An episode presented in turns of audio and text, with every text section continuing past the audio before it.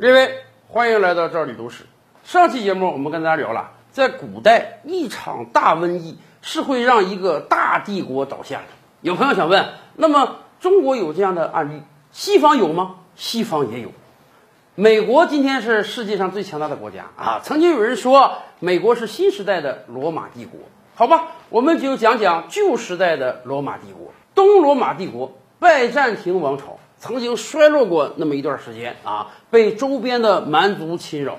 后来呢，出了一位查士丁尼大帝，这可是一位有手腕的人物。他上台之后啊，加强皇权，加强军队建设，加强经济发展，然后南征北战，把帝国周边的很多敌人一一打跑，甚至把地中海重新变为东罗马帝国的内海。对于这样一位大帝来讲，踌躇满志啊，又正值盛年，本来他想用他的军队打下一个大大的江山，那样的话，东罗马帝国可以再次辉煌。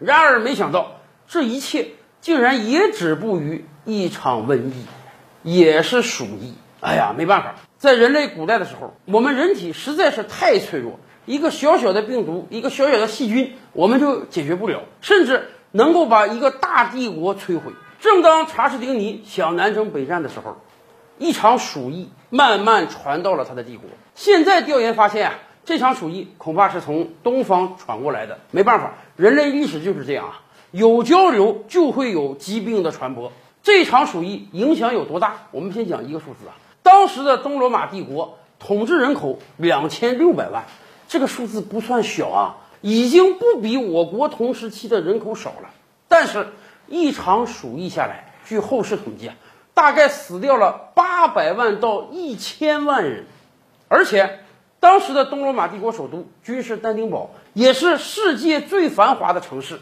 可是，这种疾病对于人口密集的大都市打击是非常大的。几年之内啊，君士坦丁堡就从一个富庶的大都市变成了。大量人口死亡的人间炼狱啊！